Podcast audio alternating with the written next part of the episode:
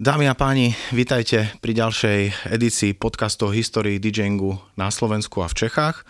Tento podcast pripravuje Asociácia DJov a hudobných producentov Slovenska DJ Cam v spolupráci so Slovenským ochranným zväzom autorským.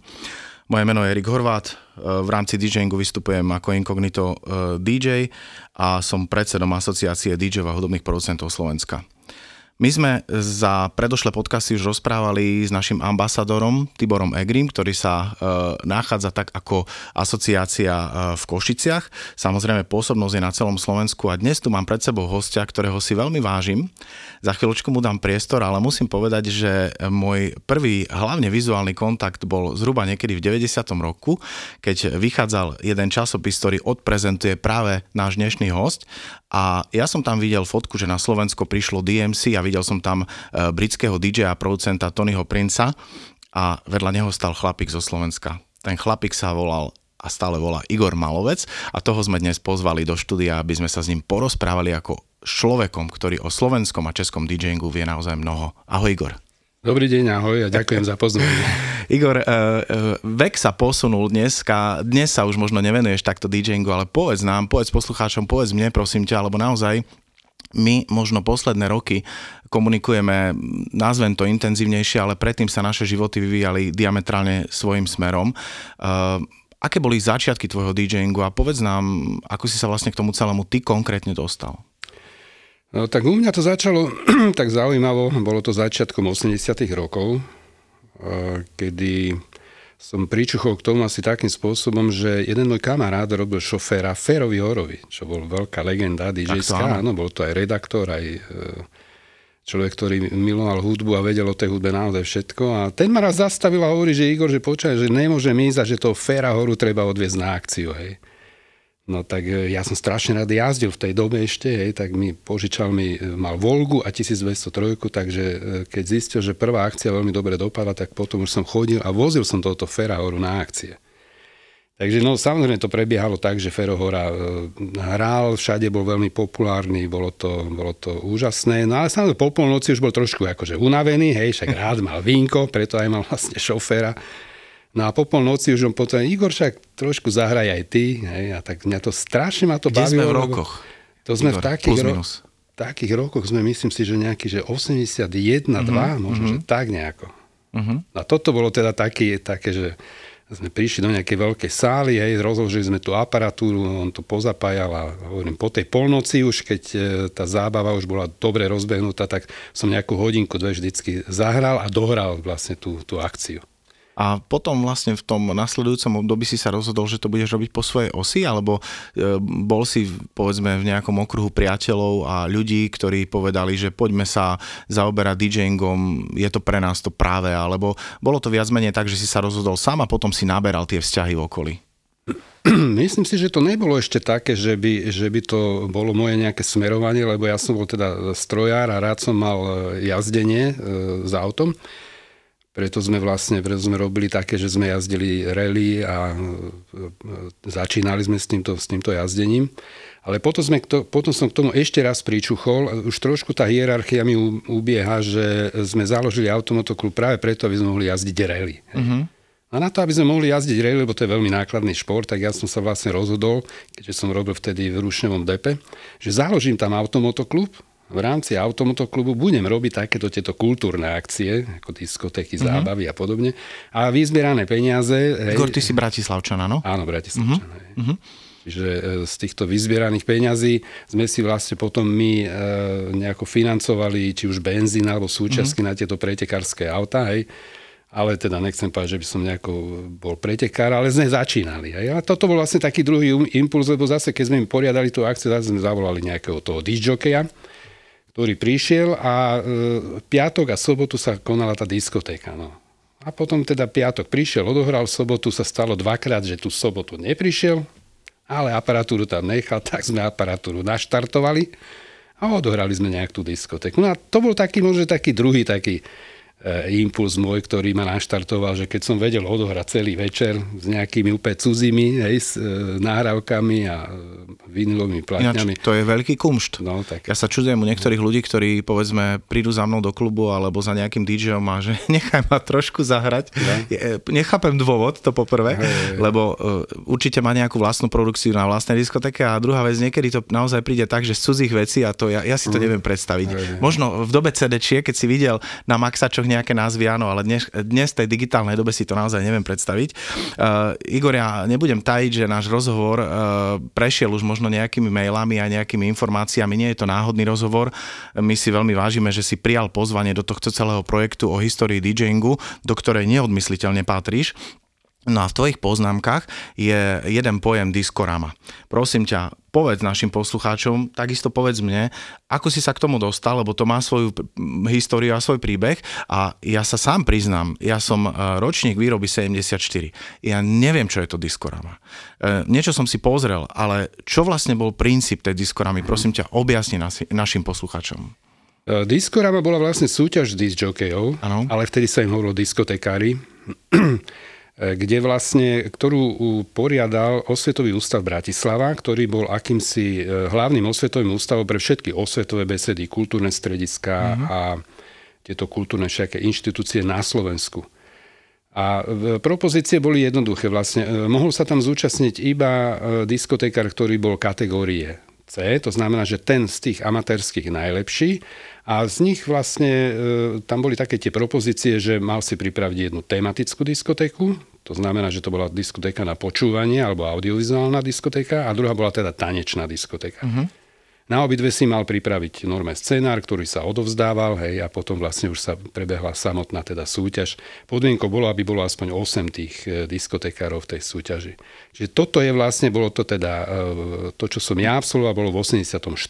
A malo to publikum? Malo to publikum, áno, pretože vlastne e, tá diskorama bola propagovaná a vždy sa odohrávala v nejakom kultúrnom e, stredisku. Hm, hej. čiže bolo to za účasti tanečníkov, divákov, návštevníkov. Áno. Áno. Tá tanečná časť, Tá tanečná časť. tá e, tematická, ktorá bola prvá, tá sa odohrávala v nejakej malej zasadačke, a kde bola len tá porota. A to by ma vlastne zaujímalo, lebo e, tá e, tematická čas, e, prepáč za ten výraz, ale v dnešnom poňatí je pre mňa nezmysel. Pretože DJ, diskotekár by mal ľudí zabávať buď do nejakej nálady a možno, že práve tam ja sa milím a toto je práve ten, ten moment toho celého. My to nazývame chill, že hráme v nejakých podnikoch, kde to je naozaj do atmosféry chillu, človek má drink v ruke, trošku sa mu kývu boky a hráme inú muziku, alebo potom do tanečná. Ale keď hovoríš ako tematická, a to nám už objasnil aj Tibor Egri niečo, tak e, prosím ťa, popíš, čo to je tematická diskotéka v tomto prípade. E, Bola tam iba porota a keď už tá porota tam bola a niečo vyhodnocovala, kde bola určená tá cieľová klientela tej tematickej diskotéky v 80 rokoch? Kde to malo mať spát? Vysvetlím, vysvetlím. Tematická diskotéka je napríklad o tom, že ja urobím tematickú diskotéku na tému, dajme Pink Floyd. Áno. Áno. E, Prídem normálne, poviem, bude dneska tematická diskotéka o Pink Floyd. E, Kto má záujem o túto skupinu, e, môže prísť tam a tam. Ja som sa takýchto tematických diskoték niekoľko zúčastnil v ROHčku. Uh-huh. Už si presne nepamätám, aké to boli kapely, lebo chodili väčšinou českí rozhlasoví redaktori uh-huh. a diskotekári, ktorí tam vlastne prezentovali presne takto, že buď to bolo na nejakú tému, alebo to bolo na nejaké obdobie, hej. Mhm. Uh, boli to aj ľudia, ktorí vydali neskôr takúto knihu, že, že populárna hudba, jazz a mm, rock. Uh-huh. I, takže to boli ľudia, ktorí... A teraz si predstav, že prídeš na takú tematickú disku, lebo ťa to zaujíma. Ty sa dozvieš o tej skupine alebo o tom období vlastne všetko. Čiže ty, sa, ty nasávaš Čiže bolo informácie. to workshop. Áno, presne To tak. je super. Akože to je super. A vlastne súčasťou toho, dajme tomu, medzi tými ľuďmi, ktorí inklinovali k, tej, uh, k tomu obdobiu alebo k tým kapelám, bol aj tanec? Alebo bol to len vedľajší nejaký faktor a nemusel byť? E, teraz som ťa nerozumel, lebo keď sme v tematické diskotéke, tematické diskotéke tanec bol nežiaducí, tam Ne, sa ne, ne, ne, netancovalo. ne, že, že povedzme niekto z tých odborníkov alebo z tých ľudí, ktorí inklinovali k Pink Floydu a prišli Mhm. na takúto tematickú diskotéku a mal sa chuť hýbať, bolo to skôr, že taká anomália, že to tam nemalo byť. Áno, áno. Boli tam základné tieto dve veci. Mala byť dobrá aparatúra, lebo keď si si mal, to nemuselo byť Pink Floyd, to mohlo byť, ja neviem, nejaká vážna hudba. A teraz tí ľudia tam sedia. Ten, e, ktorý vedie tu, tak niečo povie o tej hudbe, hej, alebo o tom skladateľovi a tak ďalej. A teraz sa pustí to, čo doma nemáš, to znamená, že kvalitnú nejakú ja, neviem, symfóniu alebo rokovú hudbu na dobré decibely sa pustí a ty si to môžeš prežiť, ako keby si bol na tom koncerte. Čiže to nemá absolútne nič s tou, tou tanečnou diskotékou. Rozumiem, priznám sa, toto je pre mňa absolútna novinka a viem si predstaviť, že to malo opodstatnenie a mm, nechcem ti dať podpasovú otázku, lebo možno aj nebudeš vedieť odpovedať, ale možno aj áno. E, V 80 rokoch sa niečo takéto dialo e, na Slovensku. Bol to trend aj v Európe alebo vo svete, takéto tematické veci? O, neviem ti toto povedať. OK. E, To ti neviem úplne presne povedať, že či teraz Že, že skade to vlastne prišlo do, Áno, do nášho východného bloku, či to bolo niekde odpozerané, Mhm. alebo vlastne vo východnom bloku uh, všetci vieme, že sa uh, nemala úplne tlačiť do popredia zahraničná produkcia, ale povedzme Československá. A toto bola jedna Mhm. z ciest, ako masírovať tých ľudí, hoci veľmi chápem, kvalitný zvuk, vysvetlenie, prišiel si vlastne múdrejší z tej Jasné, hej. diskotéky a- alebo z toho podujatia, ale že či to nebola skôr taká, povedal by som, politizácia, že sadnite si, počúvajte pokojne a tak ďalej, že nie bujara zábava, ale na to možno neprídeme nie, teraz. Nie, ty to, ty to asi, ty to moc dávaš do kont- takto. U nás sa to volalo tematická diskotéka, Mhm. mm-hmm. ale diskotéka v preklade je niečo, čo sa zaoberá hudbou, aby, aby ti niečo pre, Rozumiem. predložili. Viem, hej, čo tým teraz chceš a pokiaľ Mhm. ideš do tanečnej e, diskotéky, tak dobre, môžeš tancovať. Keď ideš do tematickej a počúvaš, ja neviem, Bedřicha Smetanu, tak budeš sedieť a počúvať. Hej. OK. Ale to je možno dané iba tým, že sa to volá ako tematická diskotéka, lebo to má odvodenie aj diskotéka od slova disk. Rozumiem. Čiže väčšinou sa púšťali e, disky, to, znamená, že e, vinily, hej? A, A niekedy sa, alebo oprav ma prosím ťa, diskotéka sa na niekedy nazýva aj zbierka e, áno. nosičov, nie? To je druhý význam diskotéky. A hej. priznám sa veľmi otvorene, že pre mňa preto je to také nečitateľné, lebo toto ja som neprežil. Mhm, áno. Neabsolvoval som to, pre mňa to je, naozaj hovoríš mi nové veci a predpokladám, že aj Áno, našim áno. poslucháčom. Takže to je pre mňa naozaj také veľmi, veľmi nové a aj zaujímavé. Mhm. Uh, Igor, ty si bol človek, ktorý si absolvoval, predpokladám, ešte prehrávky. Určite, hej. A vlastne ty si mal istú kategóriu, ktorá súvisela aj s tou diskorámou a vlastne ty si sa na ňu dostal len tak náhodou, respektíve tak, že možno tá kategória ešte ti neprislúchala. Povedz poslucháčom, Áno, prosím áno. ťa, ako to bolo. Bolo to tak, že vlastne bavíme sa o diskorame o 1984, kedy to je Svetový ústav zháňal týchto diskjokejov, e, diskotekárov vlastne, že aby mal aspoň tých 8. Nevedel tých 8 dať dokopy, stále mal iba 7 tých C-čkárov. Uh-huh. Tak e, prišli, ja som vtedy robil v kultúrnom stredisku na Vajnorskej, e, tak prišli, už ma poznali, lebo ja som bol vlastne v tej, v tej branži tých osvetárov a tak ďalej, že nechceš istý, že máme jedno voľné, že by sme teda zobrali aj toho Bčkára, hej. Uh-huh. Tak som sa chvíľku teda tak zamyslel a hovorím, tak, tak dobre, tak zoberiem to, hej. Tak, lebo do, bol za mňou aj riaditeľ, lebo aj jeho požiadali, že keď vedeli, že som robil v tom osvetovom stredisku to, na tej Vánorskej a potrebovali toho jednoho, že teda, že nech idem, tak som to teda zobral túto túto eh, vec. Pripravil som sa, hej, prišiel som a vyhral som. Bola to, vla- vlastne bolo to podujatie teraz, keď sme pri tej tanečnej časti, uh, také, že sa vytvárala nejaká mixovaná diskotéka, alebo si ten človek aj vtedy to bolo obdobie, že to bolo vlastne p- premoderovanie tých pesničiek. Áno, takže vysvetlím ďalej. Samozrejme, že vtedy sa nemixovalo. Uh-huh. A keď sa aj mixovalo, tak o tom sme vedeli síce my, diskotekári, ale nevedeli o tom na osvetovom ústave a tak ďalej. Uh-huh. Čiže tie propozície boli také, že pripraviť si tanečnú a tematickú diskotéku uh-huh. v trvaní, ja neviem, 40 minút. Uh-huh odozdať scenár a potom vlastne sa dostaviť na tú, na tú súťaž, kde, kde pred porotou, ale tú tanečnú už aj pred publikum vlastne odprezentuješ. Hej. Uh-huh. Tak e, čo sa týka napríklad tej tematickej, keďže ja som robil na tom, v tom kultúrnom stredisku na Vajnorskej, e, Bratislava 3, tak e, vtedy u nás veľmi často vystupovali Lojzovci. Uh-huh. Takže ja som spravil vlastne také, že som urobil s nimi rozhovory, e, diapozitívy a boli to veľmi zaujímavé rozhovory, lebo sme sa poznali, hej. Uh-huh. To znamená, tak, jak ty sa teraz so mňou bavíš, tak uh-huh. ja som sa bavil s nimi, ako ste začali a tak ďalej. To som popremiešaval s tou hudbou a vlastne to bola celá tematická diskotéka, ktorá bola, že Loizo. Uh-huh. To znamená, že ľudia sedeli v tej sále, bolo ich tam, ja neviem, 20, ja som púšťal diapozitívy a púšťal som rozhovory, ktoré uh-huh. som nahral s uh-huh. Loizovcami a potom som predstavoval, ja neviem, nejakých 5-6 ich skladieb. Super. Uh, my sme hovorili mimo mikrofón uh, o tom, že uh, keď bola nejaká platba alebo honorár DJ-ov 80 rokov podľa tých kategórií, tak bol navyšovaný aj o nejakú amortizáciu. To je tiež niečo, čo som sa e, dozvedel až od teba mm-hmm. a dokonca vychádza to tak, keď si mi to naozaj povedal mimo nahrávanie, že to bol rozhodujúci príjem toho DJ-a. Popíš prosím ťa poslucháčom, aké to bolo. Áno. Uh, jednak disc jokejovia, ale aj hudobné skupiny mali vždycky boli odmenovaní z tých dvoch častí. Jedna bola teda, e, jak ťa ohodnotili, to znamená, si mal kategóriu ABC, uh-huh. Mhm. čo sa týka tých e, DJ-ských vecí. A potom bolo D a to bola vlastne profesionálna. Takých tu nebolo veľa, to bolo možno, že 10 na Slovensku uh-huh. a tých ABC tých bolo možno aj e, stovky, možno aj tisícky. Hej. Uh-huh. To isté bolo aj v kapelách. To znamená, kapely takisto chodievali na prehrávky a dostávali nejaké kategorizácie. Tam už som není doma, pretože som teda v kapele nikdy nehral.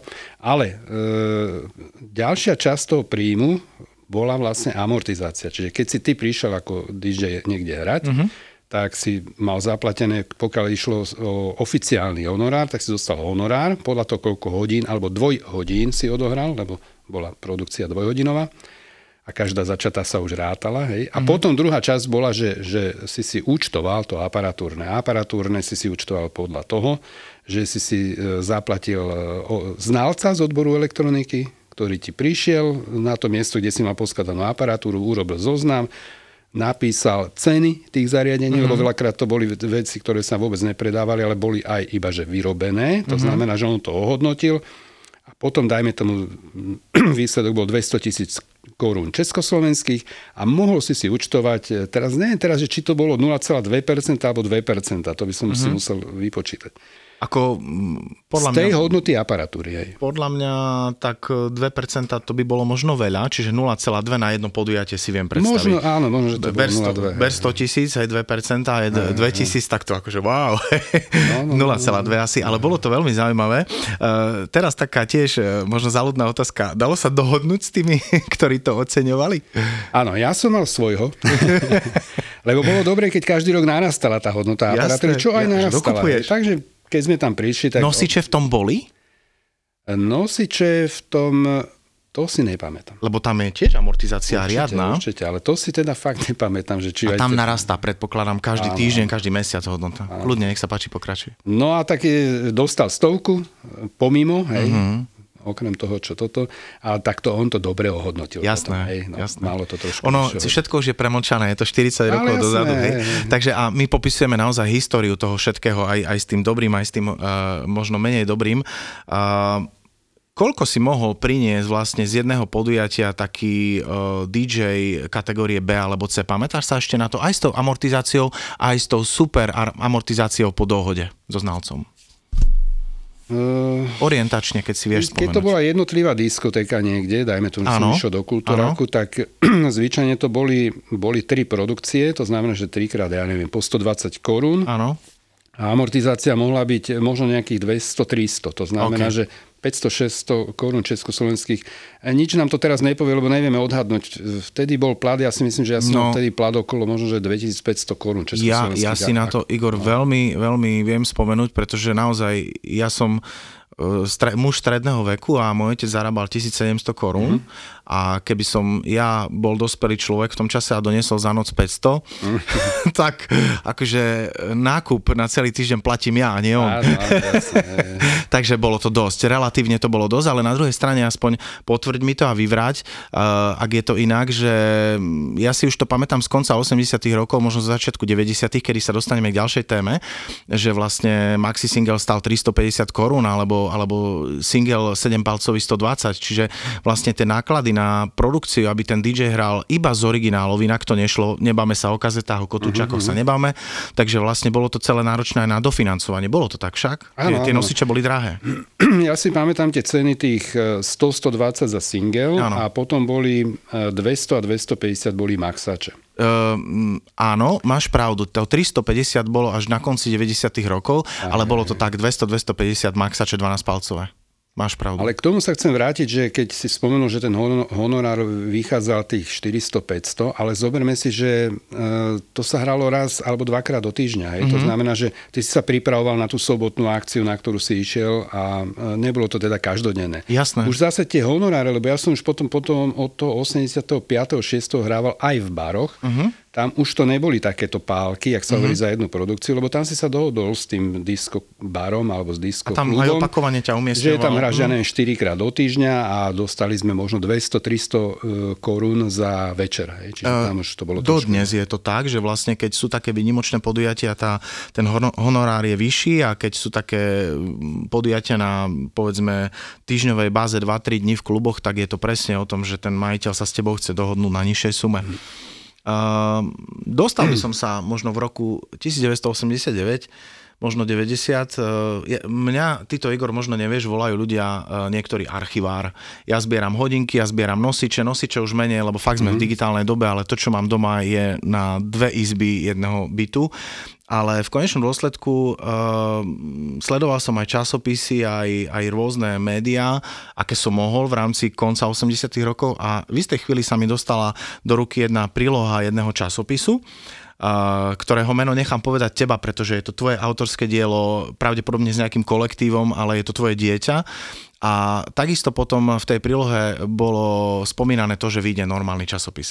A ten časopis e, je tvoj a dokonca s tým súvisí aj to, že ste založili organizáciu, ktorá pochádza z Británie a ja som tam presne v tom časopise videl fotku, kde si s veľkými ľuďmi z branže hudobnej. Takže Igor, povedz, aký to bol časopis, časopis povedz, aká to bola organizácia. Mm. Časopis, ktorý som vydával, to teraz musím ale povedať, že, že ten úplne prvý časopis, ktorý som vydával, som vydával ešte vlastne za starého režimu. Áno. Čiže za sociku takzvané. A normálne, ak som robil na tom, v tom kultúrnom stredisku e, e, vedúceho prevádzky sály, tak vlastne e, mal som dosť času, čiže písal som, dával som si prekladať články z tých anglických časopisov a tak ďalej. A normálne som začal vydávať časopis, ktorý mal, ja neviem, 16 strán, bola to ale maličká A5, hej, mm-hmm. mám ju aj tu na. Áno, máme tie časopisy, eh, milí posluchači, škoda, že to nemôžete vidieť, ale my sa budeme snažiť to všetko dať do podoby fotografií, digitalizácie, takže verím, že to uvidíte. Igor to donesol presne tu do štúdia. Hovor. No, vedľa bola taká firma, ja neviem, nejaký, nejaká stavebno eh, producentská firma, mali tam kopírku, čiže ja som tam oslovil nejakého Mírka a hovorím, počkaj Miro, toto je časa, ktorý som ja dal, potrebujem 100 kusov vytlačiť, za 20 korún mi vytlačil 100 kusov a ja už vtedy, ja už neviem akým spôsobom, ja som mal proste tie objednávky a ja som to rozosielal po celom Československu, tento časopis. Takže ja som to vydával už, ja som to vydával už tedy na čierno, vlastne e, za socíku. A volal sa teda Discobox. Potom e, ďalší, ten Discobox e, mal teda to pokračovanie už potom, ale v tom 80, po 89., kedy ma oslovili redaktori časopisu Rytmus. Keďže došlo k veľkému zlomu, už to, predtým v tom Rytmuse mohli používať iba rôzne e, články, ktoré boli iba orientované na ten socializmus. Ale zrazu im chýbala táto západná, západný pohľad na vec a články a tak ďalej. Tak vlastne hneď si mňa vyhľadali a my, partia, teda Marušák, Perlás a tak ďalej, e, starý DJ, čo sme robili tento discobox, e, tento tlačenie, tak sme im proste začali pripravovať takú dvojstranu vnútornú, ktorá sa volala vlastne discobox. A e, začalo to teda vychádzať v rámci časopisu Rytmus. Hmm. Takto vznikol vlastne discobox. Uh, čo vlastne uh, bolo cieľom toho discoboxu oboznámiť DJ-skú a nie DJ-skú obec, že sme tu a samozrejme ponúkať im informácie o novinkách v hudbe, možno o novinkách technológií DJ-skej a vlastne spájať tú komunitu, lebo e, asociácia DJ-ov a hudobných producentov vznikla v roku 2016. povedzme si to na rovinu, my sme teplú vodu nevymysleli, vymysleli ju niekto iný a dokonca možno aj nie na Slovensku, ale keď si zoberieme československé pomery, Igor, eh, ty a možno tesná generácia pred tebou, to vy ste položili základy.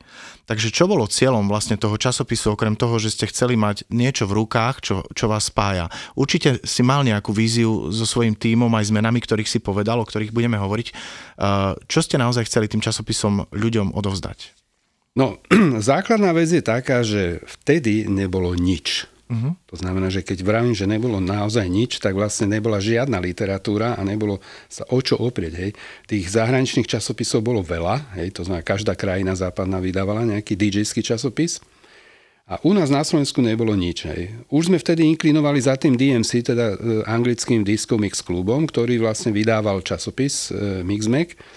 A tým, že sme sa začali na nich e, obracať a začali sme ich kontaktovať a už začali sa sem dovážať aj sety DMC, ktoré môžeme potom vysvetliť, tak s tým chodil samozrejme aj časopis. A tam sme my čerpali vlastne tieto informácie. A keďže, ako som povedal, že nebolo na Slovensku teda vôbec, alebo Československu vôbec nič, tak vlastne úlohou toho diskoboxu bolo tie informácie preložiť do Slovenčiny a poskytnúť tým disjokejom tisíckam e, na, na, v Československu, ktorí takýto prístup nemali. Teraz ma napadla jedna informácia, respektíve moja skúsenosť a tým, že som archivár, mám ho doma dodnes. A keď, vyšiel, e, keď vyšlo prvé číslo Discoboxu a už tam bola nejaká technológia, nejaká technika dj tak e, chlapci, moji kamaráti Richard Schubert a neviem ešte s kým teraz, priznám sa, ale s Richom Schubertom momentálne pracuje ako DJ pod menom Richard Fiasko sa vás dopytoval na mix a kúpil si uh, od vás uh, vlastne mixážny pult, ale odpoveď myslím dostal od teba a odpoveď znela, že ahoj chlopi z východu a bola tam odpoveď eh, s tým, že si, uh, si im ponúkol alebo niekto z tvojho týmu uh, mix Soundcraft Conrad stovku. A ja ju mám dodnes doma. Presne tú, ktorú kupoval vtedy Richard Schubert ja mám dodnes doma, lebo som ju v, v istom roku kúpil od neho. Ja z nej nehrám, ja ju mám ako relikviu. Čiže v konečnom dôsledku uh, vy ste pôsobili aj v oblasti, a toto už je asi aj tvoja parketa, my sa dostaneme ešte k DMC, ale prepojil by som vlastne, že súčasťou toho diskoboxu naozaj bola pestrá ponuka svetelného aj zvukového par, uh, uh, vlastne portfólia. A uh, Igor, dnes je toto asi tvoj core business. To znamená, ten časopis dával ľuďom uh, nový rozmer, aby vedeli aj o technológiách. Reflektovali to DJ, mali ste v tomto úspech, že vlastne ste priniesli mimo kadejakých predajní alebo nejakých uh, vecí, čo si DJ priniesli cez nejakých športovcov zo zahraničia, mixov, techniksov alebo podobne, aj v tomto úspešnú kariéru, že vlastne kupovali od vás ľudia? No, Erik, dám ťa do správneho obrazu. Musíme sa stále baviť o tom, že aj ten Discobox, ale aj e, celá táto e, história, ktorú spomínam, je do 89. a je po 89. Áno. To znamená, že ten, ten časopis, ktorý som vydával tzv. na čierno, ešte za socíku, pretože obsahoval väčšinou informácií o západnej hudbe. Ten neobsahoval ešte žiadne nejaké ponuky na, na tieto veci, mm-hmm. pretože vtedy sa nemohlo obchodovať. Hej, bol socializmus, čiže ty si nemohol podnikať, mohli iba nejakí invalidi podnikať, najmä tomu.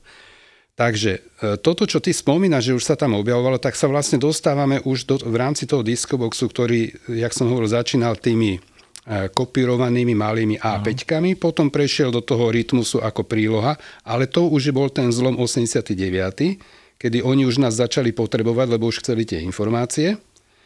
A potom už e, zo pár týchto bolo, a potom už sme začali vlastne vydávať, to bol, už neviem presne, ktorý, myslím, že 91. rok, keď sme začali vydávať už ten disco box ako vlastnú edíciu, tlačenú normálne ako A4. Zo začiatku čiernobiele a potom farebne, už oficiálne, lebo už sme v normálnom kapitalizme, hej, a tam už samozrejme sme e, zacítili tú potrebu tých DJokejov o dodávky tých techník, e, aparatúr a tak ďalej, to sme hneď zacítili, pretože ako náhle sa objavil prvý diskobox, tak e, tí ľudia nás začali kontaktovať a my sme boli pre nich ako takí malí bohovia. Aj. Áno, tak to bolo. Takže, ja som to vtedy sám začal vnímať, áno, áno. A vtedy už na tých zadných stranách vnútri už sme, už sme, už sme, ponúkali, už sme ponúkali tieto, jak ty hovoríš, aj tento mixpult, hej, pre ktoré sme jazdili normálne do Mníchova, že som donesol 3-4 tie mixpulty, hej prosím ťa, pošli mi fotku toho pultu, Hej, už si dobre, presne nepamätám, že aký to bol.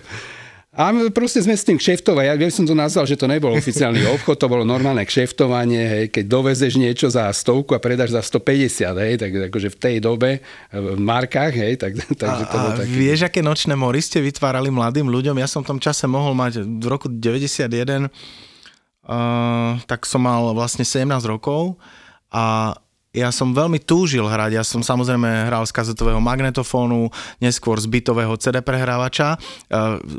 Hrával som aj z gramofónov, ale to všetko malo svoj vývoj a v tom čase ja som videl, teraz si nepamätám akú edíciu Technicsov, ale CD prehrávačov, ktoré tak stúpali do hora a mali taký displej oproti. Mm-hmm. Vedel by som ich zidentifikovať, len si neviem na to spomenúť. A vlastne tie CD prehrávače stali 38 tisíc korún. Igor, jak ste si to mohli dovoliť, že ja som bol študent, bol som rád, že mám 50 v ruke, chcel som hrať, moji rodičia mali 2,5 tisíc v tom čase a 38 tisíc stál prehrávač. Chcem tým celým povedať to, že ako vlastne uh, sa ľudia dostávali teraz už mimo tohto, nazvem, uh, biznisového elementu v tom časopise, ale bežný DJ v Bratislave na celom Slovensku tej te- technike, ktorá bola relatívne veľmi drahá na príjmy. Ako to šlo, Igor, prosím ťa? Zase vysvetlím. Tento CD prehrávač, ktorý ty spomínaš za takúto horibilnú sumu, naozaj existoval a ja som ho naozaj doviezol na Slovensko ako jeden jediný kus pre Jula Perláca, pre mm-hmm. DJ Jula Perláca, hej, ktorý on si to objednal. Lebo my už sme začali chodiť teda na západ mm-hmm. a začali sme tieto veci dovážať. On bol, naozaj bol strašne drahý. Aj keď vyzeral, myslím, že to bol tiež model, že sa volal, že 1200. Aj mne sa zdá. Áno, ale nechcem, ale, nechcem povedať hlúposť. Áno, aj no. mne sa zdá. A my sme ho samozrejme aj v tom diskoboxe teda propagovali, že kúpte si, ale ja pochybujem, že by si ho niekto ešte teda okrem toho Jula Perláca vtedy kúpil, lebo naozaj bol strašne drahý. Hej. Keďže vtedy fungovali ešte colnice, tak ti môžem povedať takú píkošku, že my sme mali problém ten CD prehrávať sem doviesť, pretože vtedy e, sa robilo systémom tzv. Merver štoveru. Čiže keď si ty niečo doviezol aby si si mohol odpočítať clo tú, si musel tú daň, áno, a clo si musel, ale daň, aby si mohol odpočítať, tak si si musel dať e, opečiatkovať tú faktúru. Hej. A ten CD prehrávač bol taký drahý, že keď my sme prišli už na nemeckú stranu, lebo sme prechádzali z Nemecka do, do Čiech, tak on, ten nemecký colník, neveril, že je taký CD prehrávač, ktorý stojí tak veľa peniazy. Uh-huh. Čiže on už si myslel, že robíme nejaký podvod na Mehrwersteuer, uh-huh. že sme navýšili tú cenu. Uh-huh. Tak povedal, tak tak to nie. A gramafóny sme mali 4 naložené ešte. Uh-huh. Gramafóny za 700 mariek, to ako taký neexistuje gramafón. Čiže aj keď bol on teda colník, tak on ani taký gramafón drahý nevidel, ale ani taký CD prehrávač. Takže sme to museli za auta vyložiť všetko do ich miestnosti až keď sme vybalili ten, ten krásny kus, uh-huh. ten, ten, uh-huh. ten CD prehrávač Technics, dali sme ho na stôl a on, on hovorí, že to je čo? Hovoríme, to je normálny CD prehrávač, ale skôr do štúdiového prostredia. Aj my sme im nevysvetlovali, že diskotéka. To isté, ako že zase sme ukázali ten gramofón, kde zase sme im vysvetlili, že to je profesionálny gramofón pre disjokejov a tak ďalej. Tak vtedy uverili, že naozaj teda toľko to stojí a pustili nás ďalej, opečiatkovali nás ale, e, čiže to bol takýto zlatý kúsok. Ešte teda dopoviem, že ten, gramafo- e, ten CD prehrávač nakoniec skončil vo fanrádiu, uh-huh. kde dlhé, dlhé roky e, fungoval a bol to ten jeden, ktorý som doviezol pôvodne pre toho Jula Perhlaca. A neviem, koľko ich bolo na Slovensku a tiež, tiež sa k nemu viaže jeden môj príbeh, slánom k tomu opakujem, zbieram veci niekedy a vyslovene zo, sentimentálnej, e, zo sentimentálneho dôvodu. Ja som ho našiel niekde na Bazoši alebo podobne pred dvomi, tromi rokmi. Už ho nepotrebujem hráme inak, už totálne nevyužitý by bol, ale ja mám ešte aj 500 aj limitky, aj stovky, proste my máme v štúdiu aj, aj také, tak, také malé múzeum, dá sa povedať, takú výstavu a chcel som ho dokúpiť, ale uh, už, už som sa cítil, už som sa hambil vlastne, rodina mi už zakázala, že je to úplne zbytočné, ale bol to naozaj veľký kúsok, ktorý dnes už by pôsobil viac menej tak, že sentimentálne a človek sa na neho rád pozera. Mm-hmm. Bol to krásny kúsok, ja si ho veľmi pamätám. Uh, Igor, uh, bavili sme sa o DMC. Uh, eh, naozaj moja prvá skúsenosť s tvojou osobou, s DJom, je DMC na Slovensku. Prosím ťa, povedz našim poslucháčom, objasním, kedy to všetko začalo, ako si začal vnímať uh, eh, DMC v Británii a na základe akých dohôd si ho vlastne priniesol na Slovensku. v 89., keď už sa vlastne začala variť politická situácia, my už sme ako partia DJ-ov, ako Jožo Sloboda, Peter Grojs, Dušan Marušák, Julo Perlac a ďalší, sme začali vlastne kontaktovať DMC anglické ktoré vlastne DMC je Disco Mix Club, ktorý založil uh, DJ, bývalý DJ Radio Luxemburg Tony Prince v 80. myslím, že 3. roku. A začal, e, a tento klub vlastne vytvoril pobočky po celom svete a, a na celom svete aj mal tie pobočky, ale nikde nemal ešte v žiadnom východnom bloku, či v tzv. socikovskom eh, režime nemal žiadne. A my sme teda oslovili toho Tony Princa. Veľkú zásluhu na to mal práve Jožo Sloboda, pretože Jožo Sloboda vtedy robil v obchode eh, zahraničného, zahraničnej to boli také tie firmy, ktoré obchodovali so zahraničím pre socializmus, hej. A on aj dosť cestoval, čiže on sa osobne poznal s Tony Princom, takže my sme poslali jeden z prvých faxov, som nevedel, čo je fax, hej a vtedy bol... To bol taký malý chlapík, nie? Na a, fotke vyzeral a, taký takže maličký. Takže my sme Tonymu sme mu poslali fax, Jožo to preložil a že teda by sme chceli založiť tú, tú organizáciu DMC na Slovensku, tak on sa hneď toho Tony Prince chytil. Áno, taký malý chlapík to bol.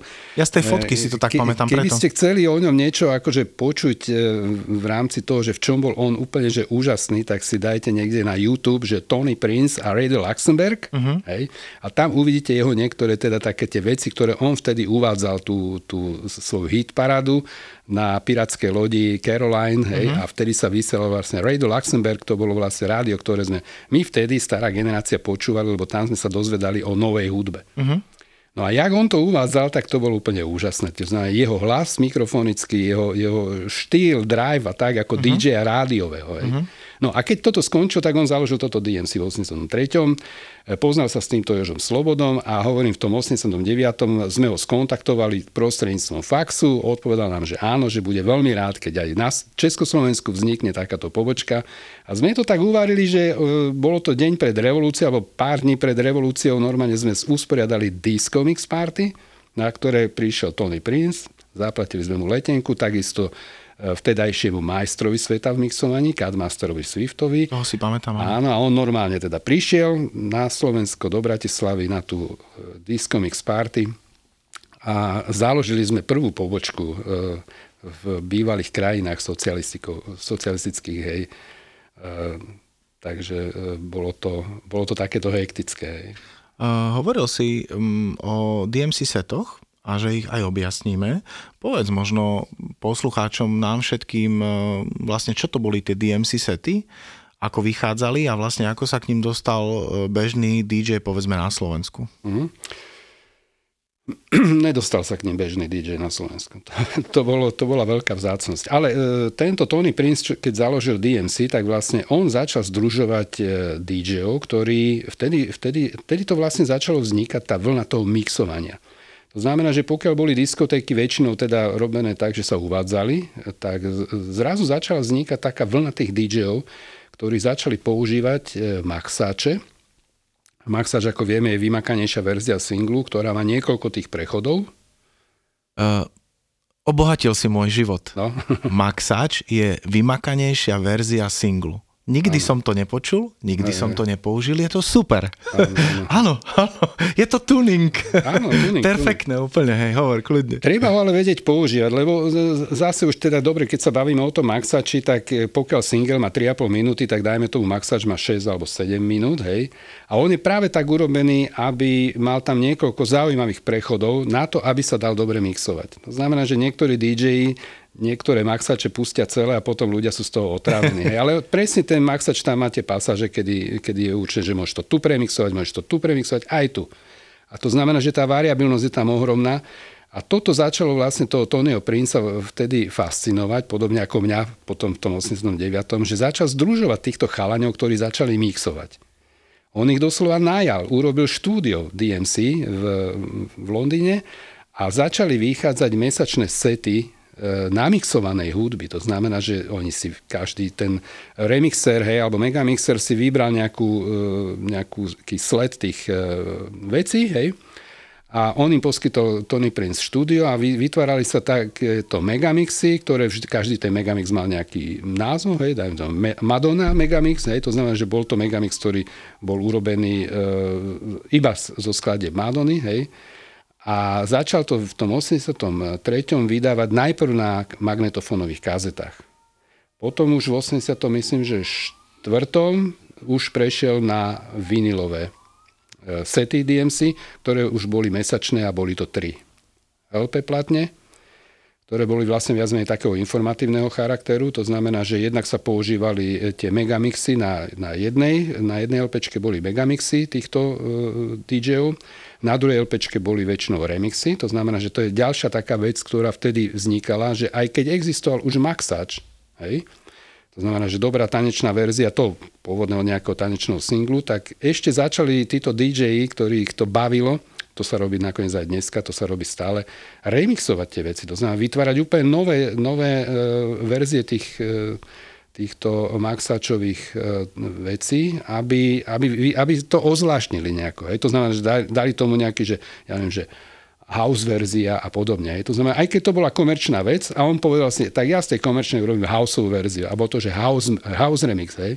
No, určite je to tak, ja si to pamätám a teraz trošku možno len odbočím, ale zaujímala by ma tvoja skúsenosť, lebo ty, e, skúsenosť Tibora Egriho napríklad poznám, on je známy tým, že dosť do popredia tlačil funky a disko muziku a keď hovoríme o remixoch, nie je to taká špinavá verzia remixu, ale Cool and the Gang má skladbu Fresh z roku 1984 a v roku 1987 vznikol Mark Berry remix a myslím si, že ten remix predčil originál. Keď si pamätáš ten remix, to sú tie bicie, ktoré idú v takej sinusoide mm-hmm. hore a dole a vlastne naozaj nadstavil ten remix pôvodnú skladbu, že ju dostal do iného levelu a keď hovoríš, mm-hmm. že vlastne tí DJ, ktorí remixovali veci alebo ich zmenili, tak naozaj aj nám sa stáva aj súčasť súčasnosti ja som hlavne človek, ktorý má rád taký jazzy house a podobné veci, samozrejme nie na komerčných diskotékach, mm-hmm. len v tom Chile.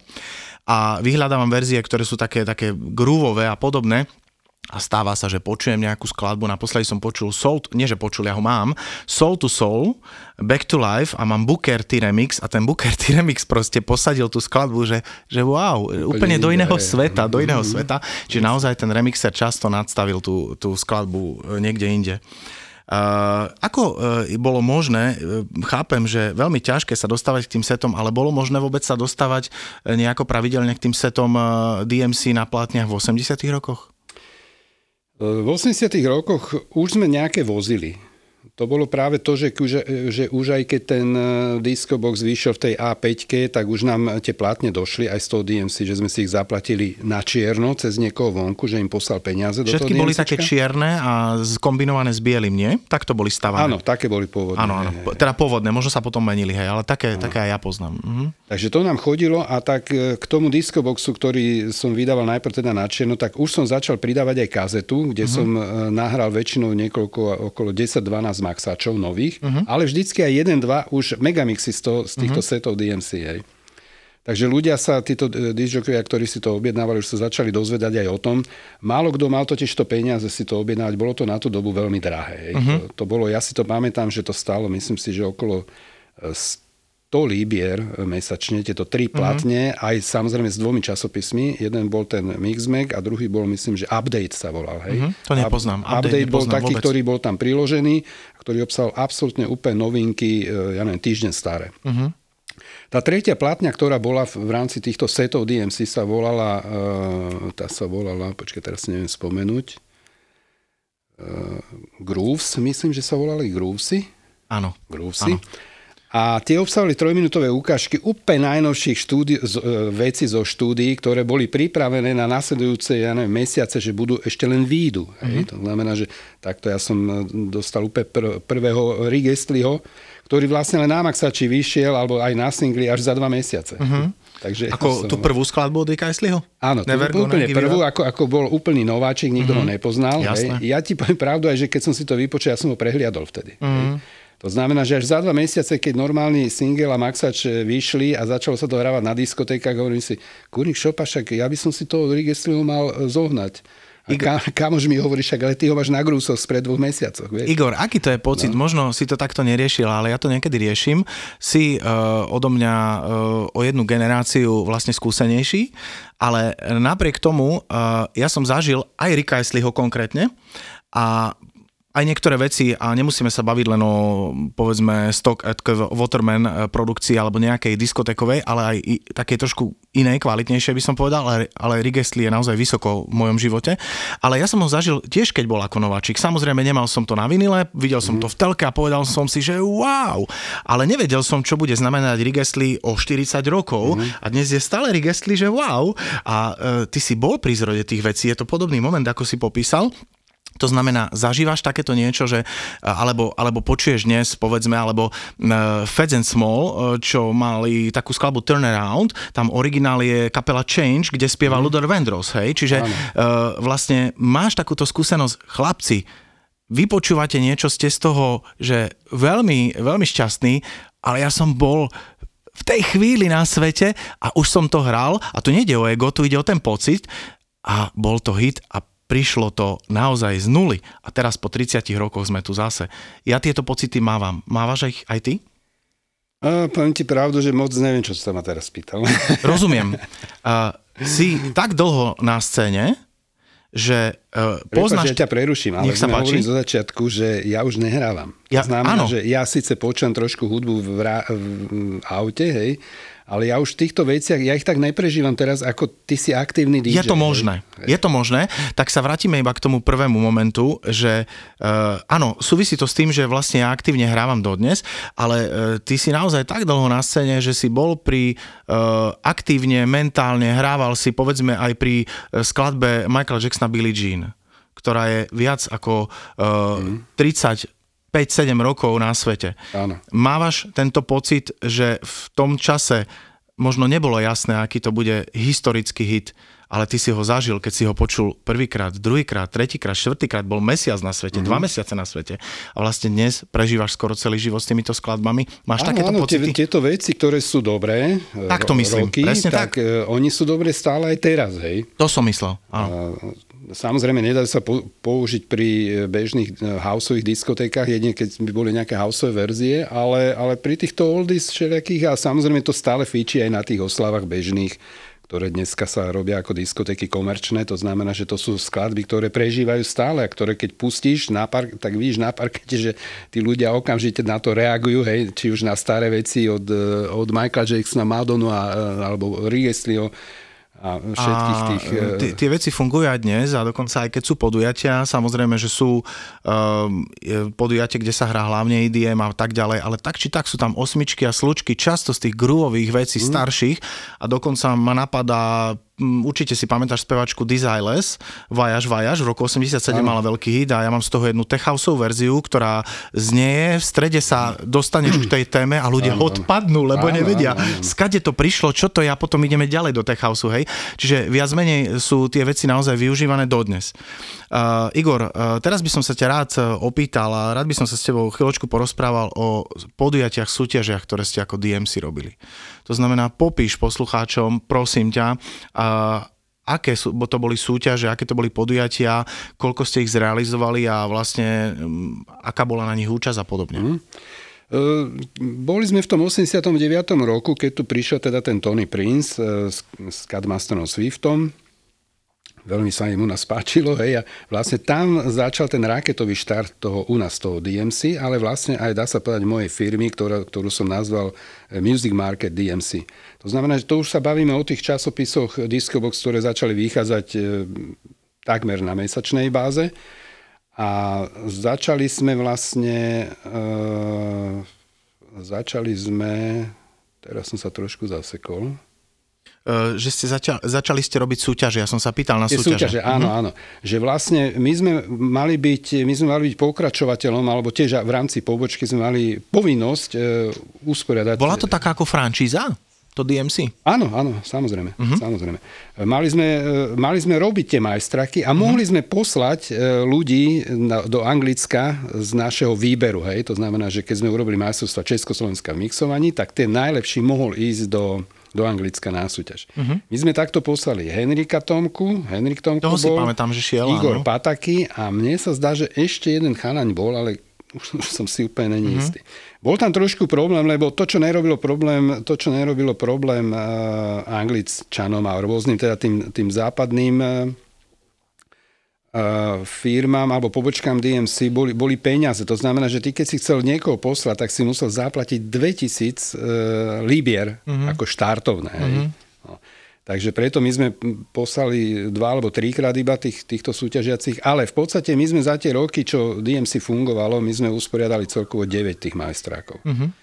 Boli to zo začiatku majstrovstva, ktoré, ktoré boli len teda robené na viniloch a teda jednalo sa tam o majstrovstvo mixovania, kde, kde v prvých kolách sa mixovalo iba 6 minút, uh-huh. ale už tí, čo postupili do finálového kola, tak mixovali iba 3 minúty. Čiže za 3 minúty si mal ukázať to exibičné mixovanie. Tak, čiže... to som vlastne chcel objasniť poslucháčom, že išlo o exibičné mixovanie, nešlo o nejaké plynulé hranie, Áno. ale išlo o exibičné mixovanie. Ja som videl niektoré zábery, videl som ich dosť, určite nie všetky a je sa na čo pozerať. Je, áno, áno. jednoznačne. To je proste už umenie. Hej. To sú chalani, ktorí, jak sa hovorí, my sme im zo srandy hovorili, že to sú chalani, ktorí spávajú s grámcami. Určite. Znamená, že normálne mal vedľa postele grámce, jak sa ráno zobudil, dal si kávu a už hodinu mixoval. A, hej. Tak... Neviem v ktorom roku, či v 90. alebo v 91. ušlo mi meno, ale jeden vlastne víťaz. Ten Brita... Nemec? Nemec? Asi áno. DJ Dave? Áno. Jak sa točil na grámcoch, hej? Áno, no, no, no. áno, áno, presne on. Mal šťastie, že bol taký drobný. Bol ľahký a drobný, ale áno. Igor, aj tak to bolo úplne úžasné. No, to hej. bolo. Úplne. bolo to fantastické. Uh, uh, je uh, vlastne história alebo fungovanie DMC na Slovensku ukončené? Nefunguje tá organizácia už dnes? DMC myslím, že trošku funguje ešte v Čechách, kde nemyslím si, že nejako moc aktívne, ale je tam momentálne, neviem si spomenúť meno toho chalania, som s ním v kontakte cez Facebook a on rád so mnou teda komunikuje, lebo však vie, že ja som to DMC založil. A on sa zúčastňuje týchto, týchto majstrovstiev v mixovaní v Anglicku, hej. Uh-huh. A robia, myslím si, že robia raz za dva roky alebo raz za tri roky robia tie majstraky teda aj v Čechách. Oni ich teda vyhlasia tak, že sa tam môžu zúčastniť aj Slováci, ale není to tu moc propagované. To znamená, že moc sa tam tých Slovákov nezúčastňuje na týchto majstrakoch už teda v poslednej dobe. Ale on, on je taký teda šikovný, že, že chodí, chodí, zatiaľ sa mu nepodarilo teda nejako umiestniť, ale tam trošku funguje to DMC. U nás musím sa priznať, že že e, doslova by som povedal, že zakapala táto časť, pretože sa skomercionalizovali diskotéky. Tým, že sa skomercionalizovali, tak to mixovanie ako také išlo trošku do úzadia. Uh-huh. Ale hlavne už neboli u nás také tie osobnosti DJské, ktoré by sa začali venovať tomu exibičnému mixovaniu. Uh-huh. Hej. To znamená, Rozumiem. že áno, my tu máme stovky DJov a dneska, však dneska každý DJ mixuje, hej alebo kombinuje to s hovoreným slovom a tak ďalej. Ale nemáme takého DJ-a, alebo možno, že ich tu máme iba dvoch, troch, ktorí by vedeli exibične zamixovať tak, že by si mohli trúfnuť ísť na tých šampiónov tam do Anglicka, do, Rozumiem. Na, tú, na tú hlavnú súťaž. A ktorý rok ste robili vlastne posledné majstraky? Posledné majstraky sme robili, to, bol, to boli vlastne, posledné majstraky boli, boli online majstrovstva v mixovaní uh-huh. a to boli, teraz si neviem spomenúť na to, nemáš to tam niekde poznačené? Mám, ja mám, 2014. Tak, v 2014, uh-huh. teraz sme to dali vlastne na stránku, ten, ten víťaz, ktorý to, ten chalan, ktorý to vyhral. A to nám vlastne, to, to bolo spôsobené vlastne tak, že sme mali propozície z anglického DMC, že proste dneska není problém, aby DJ si nahral hoci na telefón nejaký exibičný mix, hej, 6 minútový, poslal nám ho a my z toho, my to rozošleme porote a porota z toho vyberie, hej.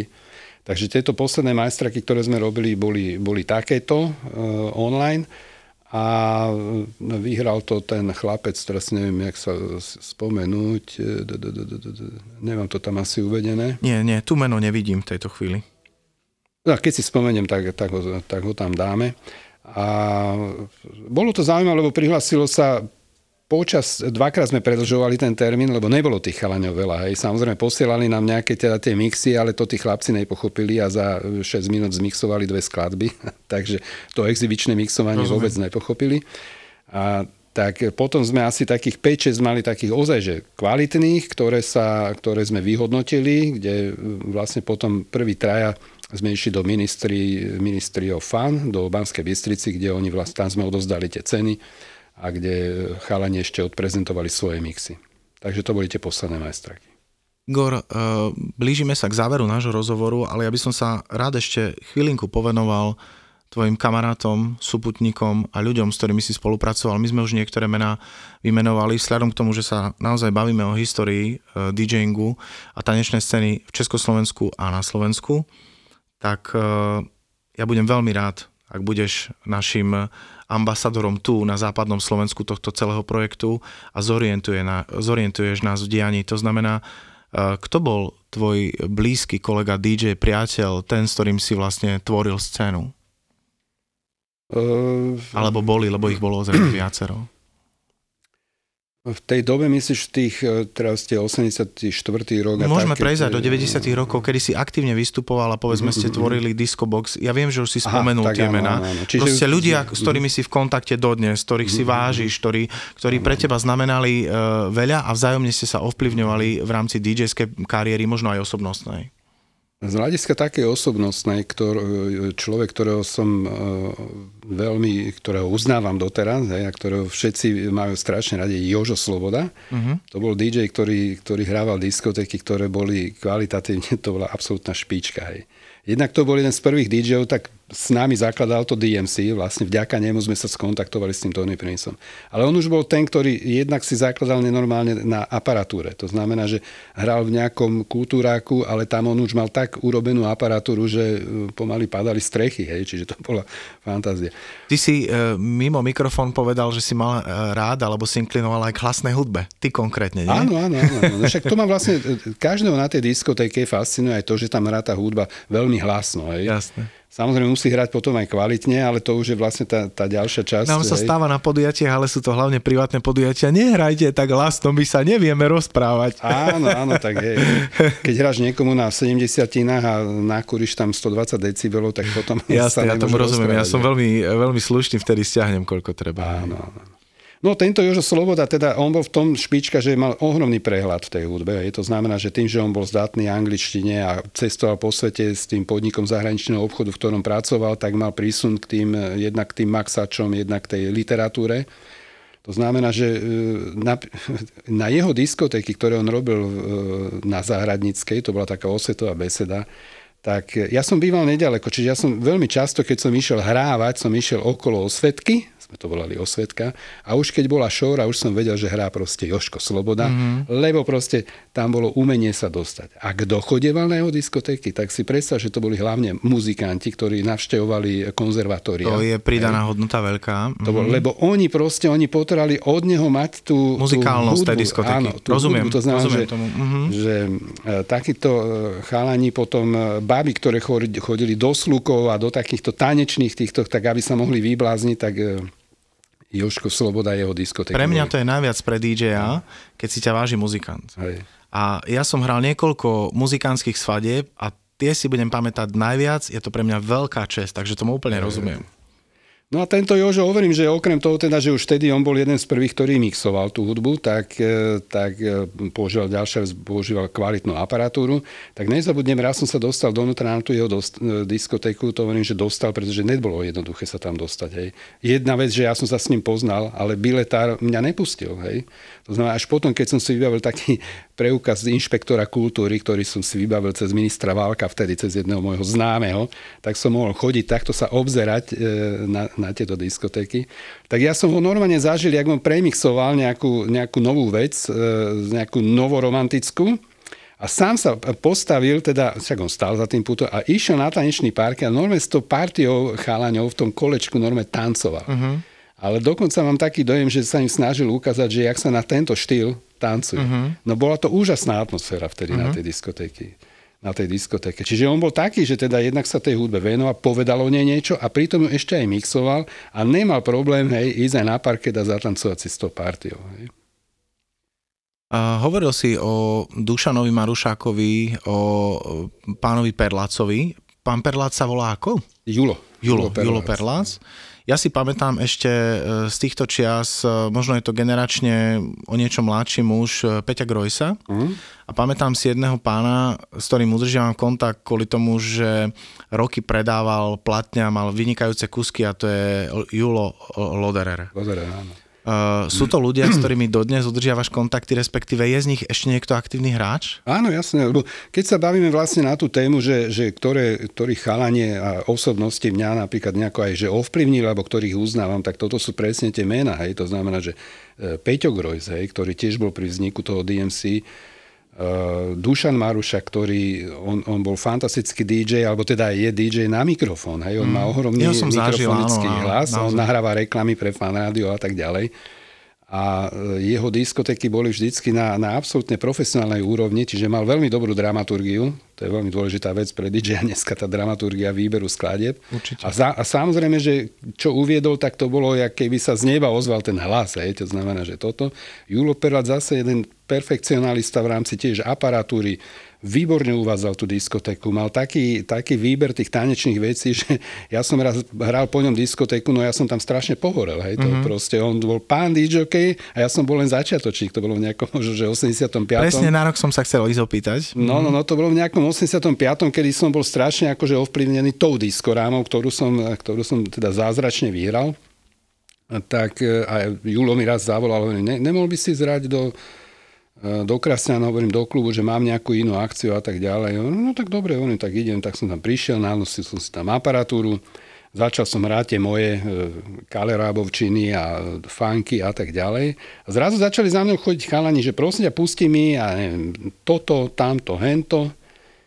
Tretiu vec už som nemal, ktorú mm-hmm. mal Julo, hej. A to mm-hmm. už bol prúser, za mňa prišli normálne tí chlapci, že kamarát, a to čo tu hráš? Kto ťa sem poslal?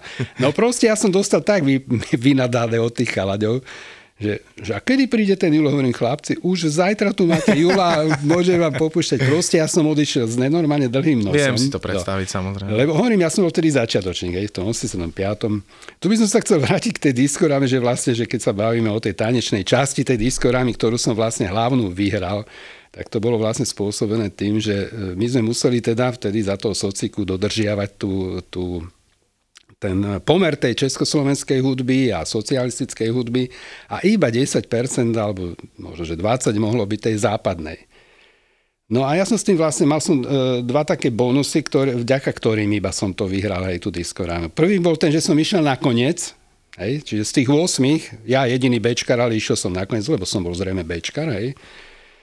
A druhý bonus bol vlastne ten, že ja som si vytvoril vtedy už doma jeden megamix Petra Náďa, kde bolo 8 jeho skladieb a na tých 8 skladieb, ktorý ten megamix trvá možno, že nejakých 8 minút, mi tancovala skupina mladých dievčat. Uh-huh. To mhm. znamená, že v rámci tanečnej diskotéky ja som si svoje percentá socikovskej hudby vlastne odkrútil tým, že tie dievčata tancovali. No, dobre si to mal vymyslené. Na druhej strane tým, že už som bol posledný, tak tí ľudia, ktorí boli v tej sále, oni netancovali tých prvých 7 kôl, čo súťažili tí, lebo tí furt púšťali tých, tú hečkovú a ja neviem, čo tam púšťali proste tie, uh-huh. tie uh-huh. Táto sa nedalo proste zabaviť, rozumieš? Uh-huh. A teraz ja som tam prišiel, pustil som toto, tieto, už na, už na to Petra Nadia zmixovaného. Začali ľudia E, tancovať, hej.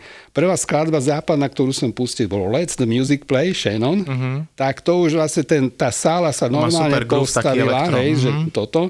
Potom už som pustil jeden funk, druhý, tretí. Pamätám si ešte, že vtedy bolo veľmi zaujímavé, že, že mal si byť tzv. aj aktuálny, hej. Uh-huh. Tak si pamätám takú skladbu od um, skupiny Baobab, Baobab a skladba sa volá, že N-O-J-O-B. To uh-huh. znamená, že akože nemám prácu. Uh-huh. Tak veľmi som to ja akože uh, využil a som povedal, vidíte, my tu všetci pracujeme v tom, tejto našej krajine, ale na západe to tak nemajú a spievajú N-O-J-O-B. Nemám prácu. Hej, čiže to bolo zase, že aktualizácia, teda aktuálna vec pre tých v porote. No Ty proste, marketer. E, počujem, ale ja som ešte ani nedohral tú diskotéku, už za mňou prišla predsednička poroty, že, že prosím ťa, že, že máš tu ešte nejaké skladby, lebo že ty si to jednoznačne vyhral, hej, a my potrebujeme ešte, aby si zahral dve kola. Ja, ale ja to nič neviem, ja to len tú diskotéku, čo som si pripravil. Hej. No a ešte poviem tretiu vec, ktorá mi pridala, že som si dal 2x2 decibíle. Čiže bol som na konci, behal som tam po pódiu, urobil som takú malú akože žúrku a teda samozrejme, že všetci tí chalani, ktorí sa zúčastnili, však tam boli normálne známe mená, všetko cečkari, boli za normálnych okolností lepší disjokovia ako ja, ale mne tieto okolnosti vlastne nahrávali k tomu, že tá porota Socikovská vlastne e, dala a vyhral som ja. Ja osobne si myslím, Igor, že DJ má okolo seba uh, mať a je veľmi veľmi dvo, dobre, ako má taký feeling. Takže podľa mňa to nebola náhoda, bol to celkový feeling, ktorý si okolo seba šíril a nakoniec to mm. vyšlo. Na záver by som možno ti ešte položil také dve otázky, na ktoré ťa poprosím možno len tak naozaj stručne odpovedať. Dokedy si hrával a čím sa živíš, živíš dnes? Hrával som, ja si myslím, že tak aktívne som hrával možno do nejakého 93. roku, potom už iba tak sporadicky som hrával. Ale to už vlastne fíčala firma Music Market DMC, to bola ako fyzická osoba, potom sme to v 80. myslím, že neviem, či 3. alebo 4. sme spravili aj, už súbežne chvíľu išla Music Market eh, SRO, hej.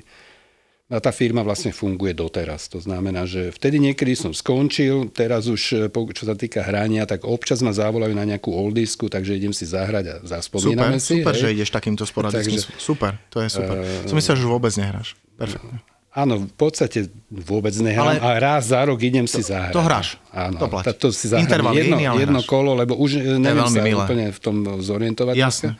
No a e, firma však, e, takto, tá firma, ktorú, ktorú vlastním a ktorú mám od toho 89 je na Slovensku asi dosť známa a môžem, dá sa povedať, že asi aj najznámejšia, lebo zariad, zariadíme diskotéky. ľudí, pre ľudí z branže určite áno.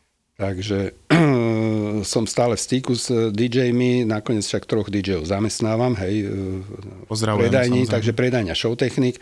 Už nechodím teda každý deň do práce, chodím tak 2-3 krát do týždňa pozrieť chalaňov, poriešiť nejaké kľúčové veci. A doplniť im kávu v robote. Doplniť kávu do kávovaru hej, hej, a, a, a tieto veci. No máme tam peknú showroom, vlastne v tom Dome kultúry Ružinov máme postavenú predajňu, ktorú sme sami vybudovali. Mali sme možnosť vidieť, áno, v tom 95. Tak. však sme tam nakoniec zrobili nejakú spoločnú akciu, ten DJ Camp áno, to bol. Áno.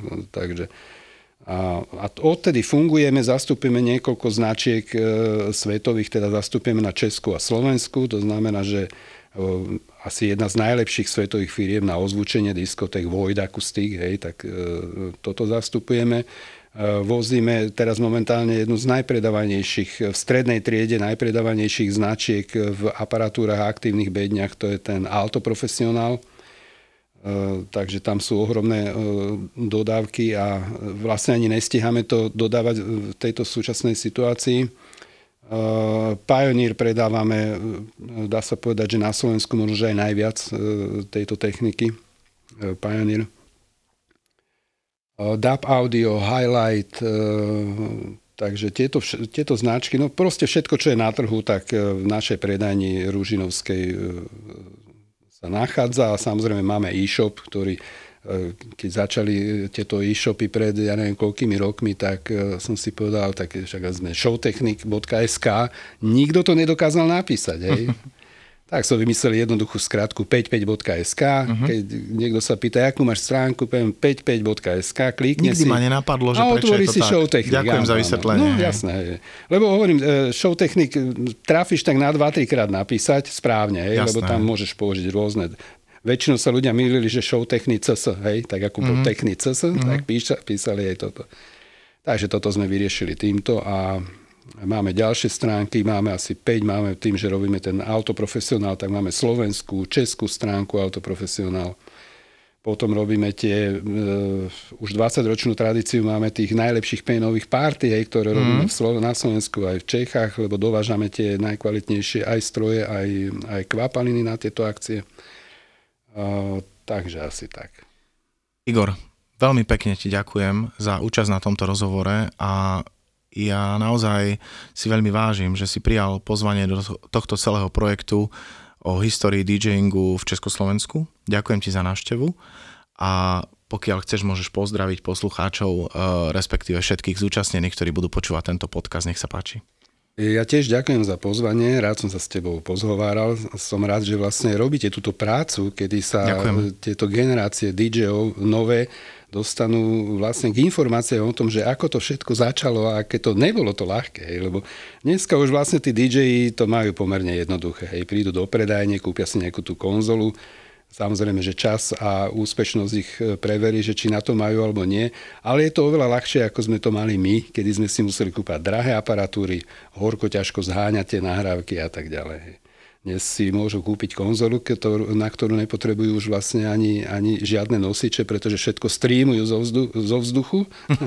Doslova, do písmena. A vedia, vedia celú produkciu odohrať vlastne so pomocou streamovania. Ale je to akože normálne, pretože je tu táto doba, hej. A treba to brať tak, že, že stále kráčame ďalej a možno, že za chvíľu uvidíme, kam to dotiahneme. Hej? Lebo však lietame do vesmíru, už pomaly na Mars tak e, uvidíme, že čo nám toto prinesie. Takže ja som tiež veľmi rád, že tomuto sa venujete. Ja budem tiež nápomocný, lebo však poznám tých chalaňov e, z toho Štieva Anderka a ktorý žije v Amerike, takže toho ja veľmi rád skontaktujem a urobíme, urobíme zase s ním ten rozhovor nejaký, hej lebo sa dozvieme ešte viac, on ešte o generáciu predo mnou a tie vlastne tie uh, úplne prvopočiatky toho, to, uh, tých diskotek to bolo, muselo byť úplne že hektické, takže to, na to sa tiež veľmi teším. A ja sa teším, Igor, a verím, že aj vy, milí poslucháči, aby ste sa dozvedeli čo najviac o histórii DJingu na Slovensku a v Čechách. V tejto chvíli sa končí tento podcast, ktorý pripravila Asociácia DJov a hudobných producentov Slovenska DJ Camp v spolupráci so Slovenským ochranným zväzom autorským SOZA. Ďakujeme pekne. Ďakujem aj ja, ahoj.